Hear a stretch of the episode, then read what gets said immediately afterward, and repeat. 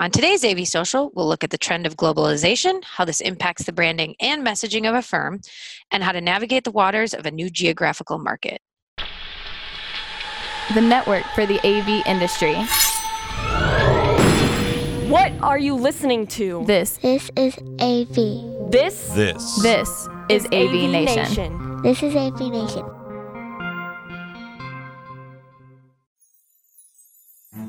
This is AV Social, episode 54 International Marketing. Support for AV Nation is brought to you by Kramer, AV Beyond the Box. Hi, everyone, and welcome to the latest AV Social. We are one month away from the biggest trade show in the world. AV manufacturers have expanded globally over the past 30 years. Now, more and more manufacturers and integrators are also expanding beyond their country of origin. On today's AV Social, we'll look at the growing trend of globalization, how this impacts the branding and messaging of a firm, and also how to navigate the waters of a new geographical market. Thank you, Dawn. Um, you're here today with your wonderful co host, uh, myself, Kelly Perkins, uh, and co host Dawn over here, who did the introduction for us. Say hi, Dawn. Hi. Sorry, I forgot to introduce myself. it's Friday. for reals. Um, and then we have our uh, amazing one guest today, Megan Dutta. She is she has the personality to take up many many guests, so we're lucky to have her. Um, with Future, say hi, Megan. Hello, thanks for having me. You have like an all woman dream team today, huh? Yes, Yeah, girl and it's- power. It's always great to have Megan too. So, not just because everyone else canceled, but it's always great to have Megan with us because she's awesome. It's like this whole flu thing going around, apparently. I, I feel like my cousin Vinny. The whole town's got the flu, except for us, and we're here to talk about globalization today. so, it's it's a fun topic. Um, you know, I myself went to a company from 20 people that was just regional integration wise. I changed from an integrator to an end user, and now I have to think globally. We have locations around the world, we have projects around the world. And so, for my own self, over the past year or so, I've had this big shift in going from thinking local to thinking global. It's not just changing jobs or changing fields that brings this it, you know it's become more and more of a factor as more of our manufacturers more of our technologies and of course more of our integrators are starting to take that jump um, megan what are the opportunities for integrators to expla- expand globally i, I mean Oh. it's, it seems like a new thing There, yeah, there's a lot. First of all, I'm going to do a quick plug because in the February issue of SCN is our global issue, and we talk about exactly this.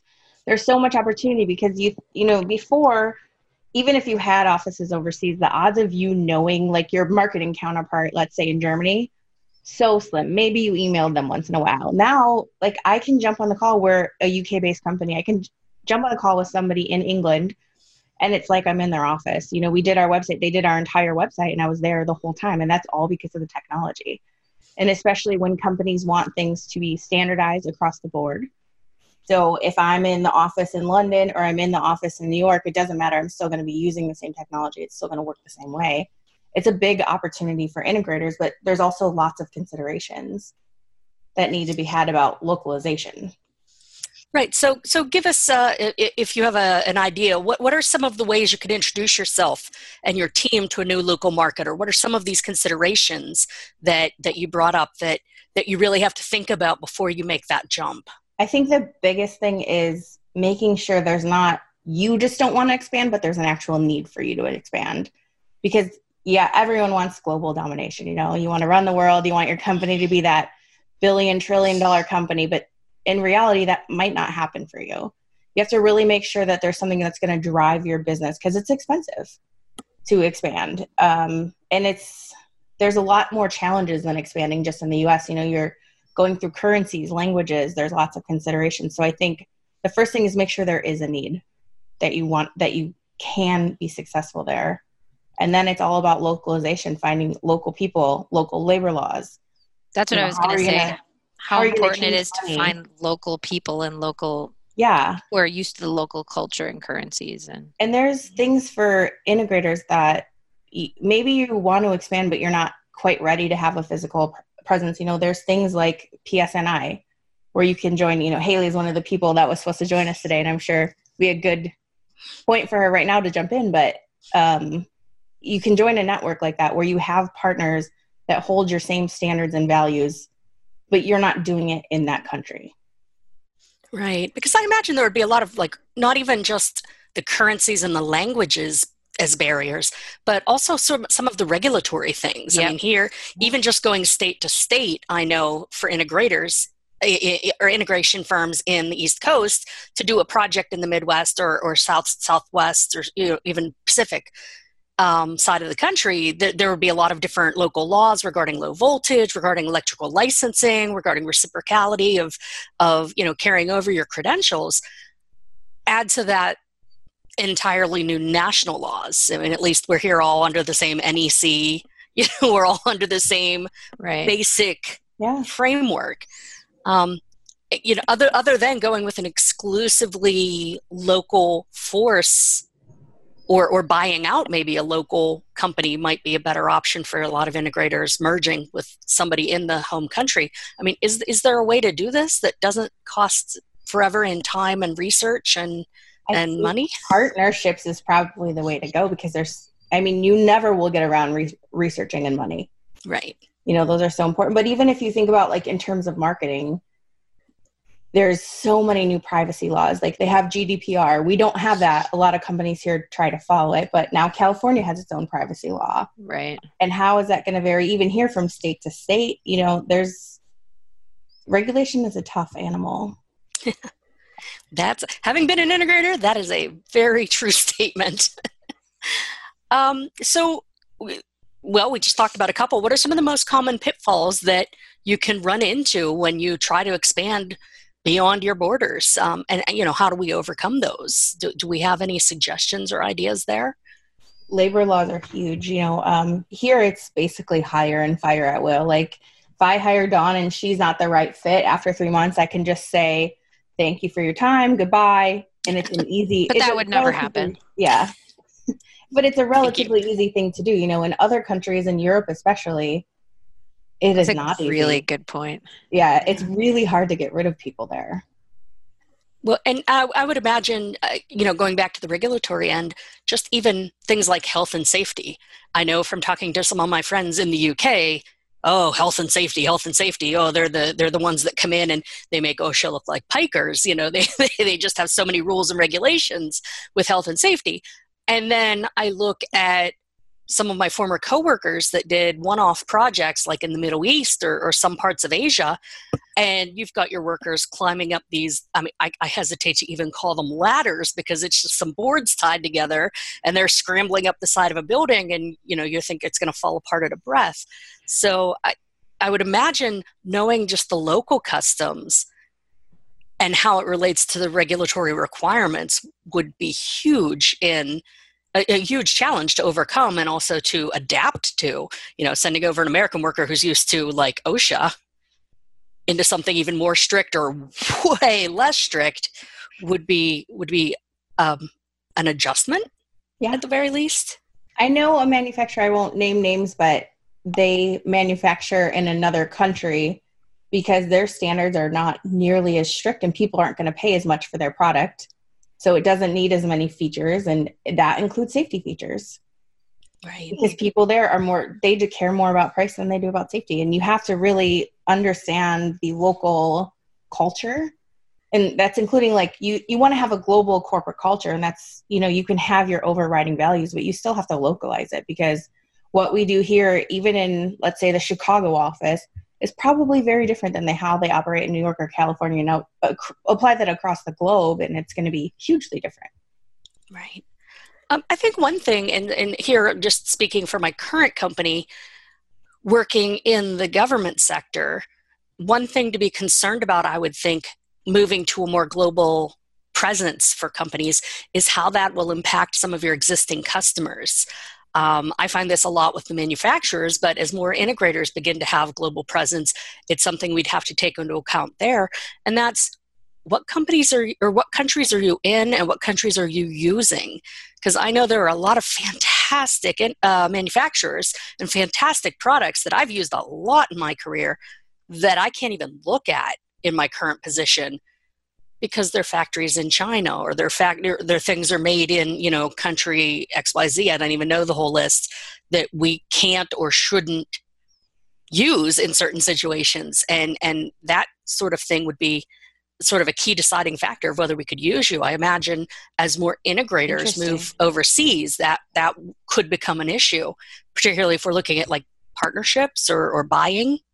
You know, yeah, that's a great point. I was with some manufacturers this week, and one of the things we did talk about was manufacturing overseas and how things are named "Made in America" when really they're just assembled in America, and some of the parts came from overseas or even you know going as far as like the tariffs and how that's affecting business here and i'm sure it affects business overseas and i know one manufacturer in particular had shipped things from china to somewhere in europe and then imported it because they weren't paying the tariffs then and trying to go around it which i'm sure was still more expensive but it's it, that's yeah. a good point though because like i work with a company here in minneapolis that manufactures um, speakers and they do everything made in the US.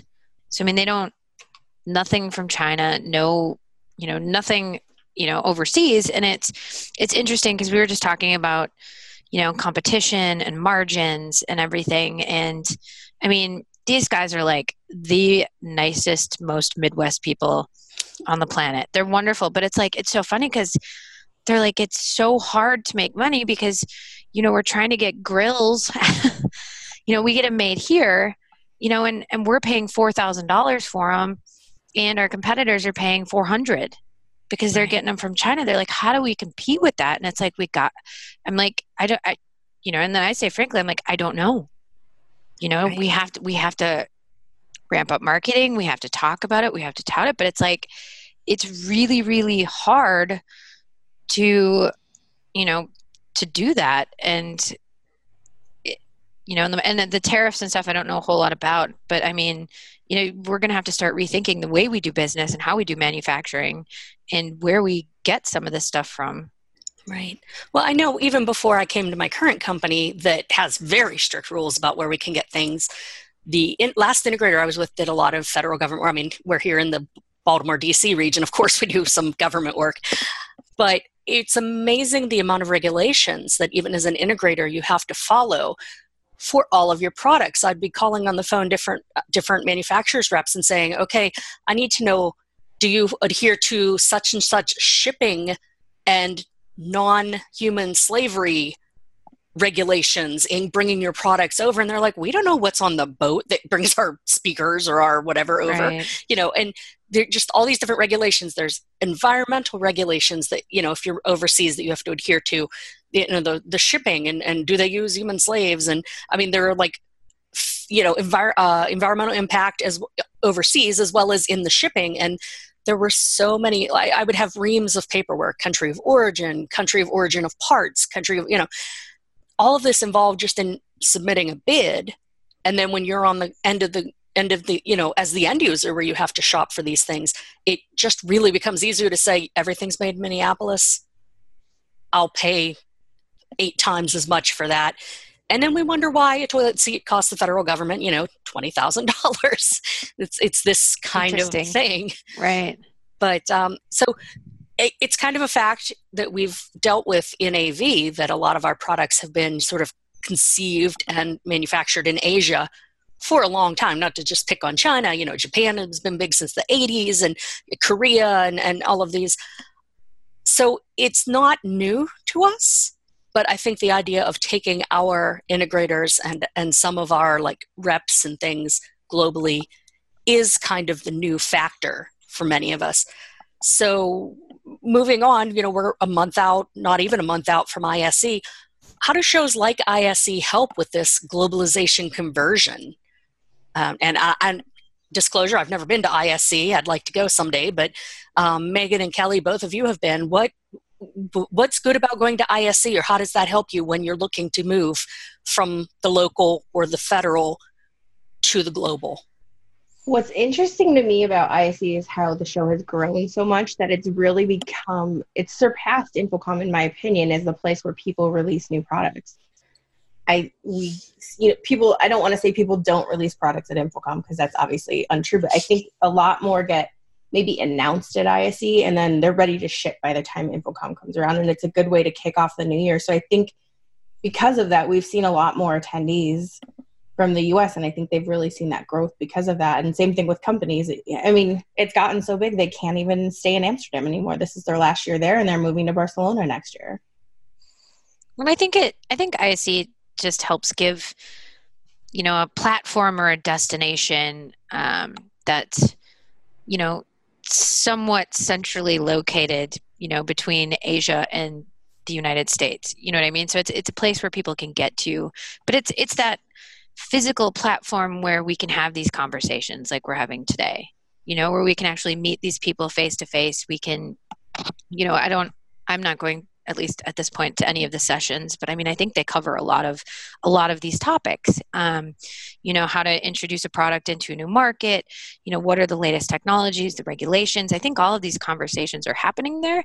So i think i mean megan like you said you know it i think you know five ten years ago i don't think there were you know that many us based people that would go to the show other than manufacturers because infocomm was kind of the big thing. But now i think because we're you know globalization is taking place and the world is just becoming easier to communicate with that a lot of people are actually going to this show and trying to figure out how to expand into other markets other geographies. And i think ise is really the the place to do it. It's you know like you said it's the biggest show. You know dawn you even mentioned it's the biggest show in the world and it's it's it's just for lack of a better phrase it's it's kind of the place to be so we've heard from all the marketing. So i have fomo every year when you all head over there. We got to get you a cheap ticket to just come and hang out and see it. And eat all the stroopwafel that's what it's about. Yes. The last year for that. Um, yeah, we're gonna have to find someone to bring that back for you. For sure. Yeah, note to everybody listening or watching, bring Dawn Stroopwafel. Thank you. Um, so good. so, uh, you know, going off script a little bit here, um, I mean, we've had over the past, say, decades, some big companies on the, the, the SCN lists and some of the other magazine lists of biggest integrators that have attempted to make the jump to global and then ended up pulling back quite considerably. I don't want to name names, but I know there's at least one or two here on the East Coast that were very big integrators, structured cable, you know, do do all the things. Made that big push overseas, Asia, Europe, you know, um, uh, Middle East, and then they weren't. Um, you know, and some of that comes down to these pitfalls like language, like learning the regulatory and the and the, the customs of the area, and some of it's purely financial. Um, you know, do you have any kind of advice or suggestions for integrators that might be listening that uh, are considering moving outside their borders to maybe not come become a case study on what not to do? I think it's smart. One, like I said earlier, research, research, research. That's the partnership. Research, yeah. Maybe start with a partnership and see how that goes. And you, like you said, there's mergers and acquisitions are huge right now maybe that's the right route for you to go. But dip your toes in the water first. Don't just say, we're going worldwide and then open offices in 15 cities across the globe. Start one in one place, concentrate there, see how it goes. You can learn your mistakes in one city versus 15. Yeah. Maybe one local little black eye versus right. a global catastrophe. yeah, I mean, we're not getting press releases. We definitely get press releases when people are opening new offices. We don't get them when they close them. That's that's very true. Uh, Kelly, do you have any like sort of one piece of advice or suggestions that you might come across for someone that's thinking of going global? I mean, I've never worked for a company that's really gone global per se or like opened an office somewhere else. Um, but with the companies, you know, whether it's a manufacturer, an integrator, you know, just reiterating what Megan said before is create those partnerships um, you know, with other integrators, subcontract perhaps, or you know, figure out some way that you can deal with the local culture and all this stuff, so you don't have to learn learn it on your own from scratch. Um, and then as a manufacturer, you know, there's always distributors. Sometimes you can find rep firms, you know, not as much internationally, but you know, find those distributors and those people that are local to the areas that can speak to your product, that can speak to the audience that they're familiar with and a culture that they're familiar with, you know, and and can handle all of the logistical stuff that are just a plain nightmare from from my I mean you know, and find it, finding the local presence I think is really important just because you don't know what you don't know. Right. And coming from the end user perspective, I can tell you that, like I mentioned earlier, I've currently I'm currently overseeing projects around the U.S. and around the globe, um, and I know we like to standardize on products and technologies and system designs. We also like to standardize on quality and that's the most important factor really um, is having that quality. And i believe kelly and i and whoever our guests were on that show some months ago talked about when you expand offices or have satellite offices or when you go through these mergers and acquisitions you know you can have 10,000 offices and that's great whether they're all throughout the US or worldwide.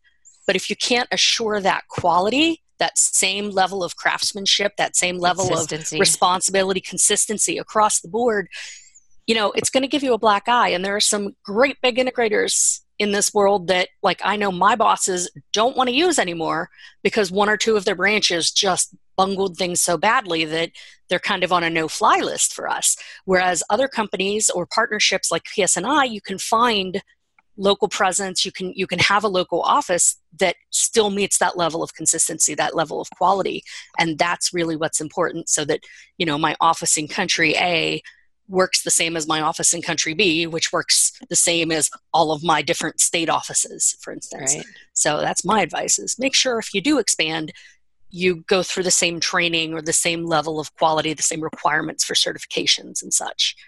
Um, well said. That's, that's my end shot there. the last word from Dawn. right. I like it.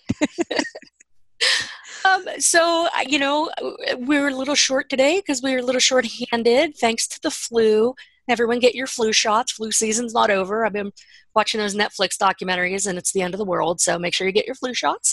And, um, but we are very grateful that Megan came on the show today. Megan Dutta from Future. Where can folks find you or Future or any other thing you want to plug right here? Oh, again, check out the February issue of SCN Magazine because it's the global issue and we have like very detailed on all of the stuff we talked about today, awesome. which you can find online at avnetwork.com. You can find SCN Magazine on the Twitters at SCN Mag, and you can find me online at Megan A. Dutta. And you will be at ISE. Do you have a stand number or a location where you'll be, or will you just be all over? I will be everywhere. Okay. So if you're at ISE, keep an eye out. You might run into Megan. If you do, say hi, because I'm sure she loves being said hi to. Take a selfie with me. Uh, and my lovely co-host Kelly, uh, where can folks find you? Where can folks find your organization, organizations, and where can folks find you at ISE? Um, uh, Kelly Perkins, kellypperkins.com. Um, I am working for the NSCA Ignite uh, initiative as well as some other customers and attempting to go out on my own a bit here um, with the super creative name of Kelly Perkins Marketing. Um, but I'm on Twitter, Kelly P. Perkins, LinkedIn, Facebook, all the social media places. So, uh, yeah, reach out if you need help or if you just want to say hi. I will be at ISE, not in a super official capacity, but um, I'll be running around. So, if you want to meet up or take a selfie with me and maybe with Megan and me, uh, give me a holler.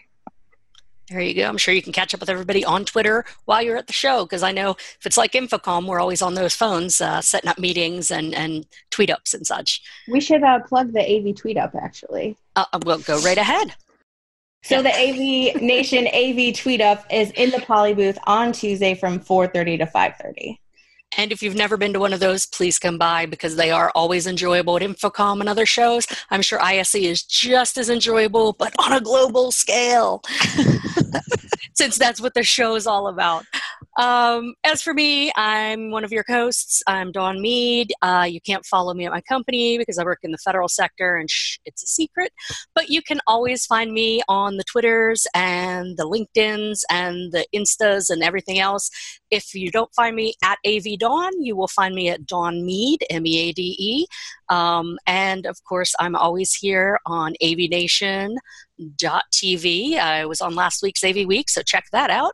Check out all of our podcasts and also check out our sponsors and our underwriters because they make all of this possible and we appreciate all of their support. But uh, that's avnation.tv. We thank you so much for watching and listening to this month's AV Social Podcast, and we'll see you around.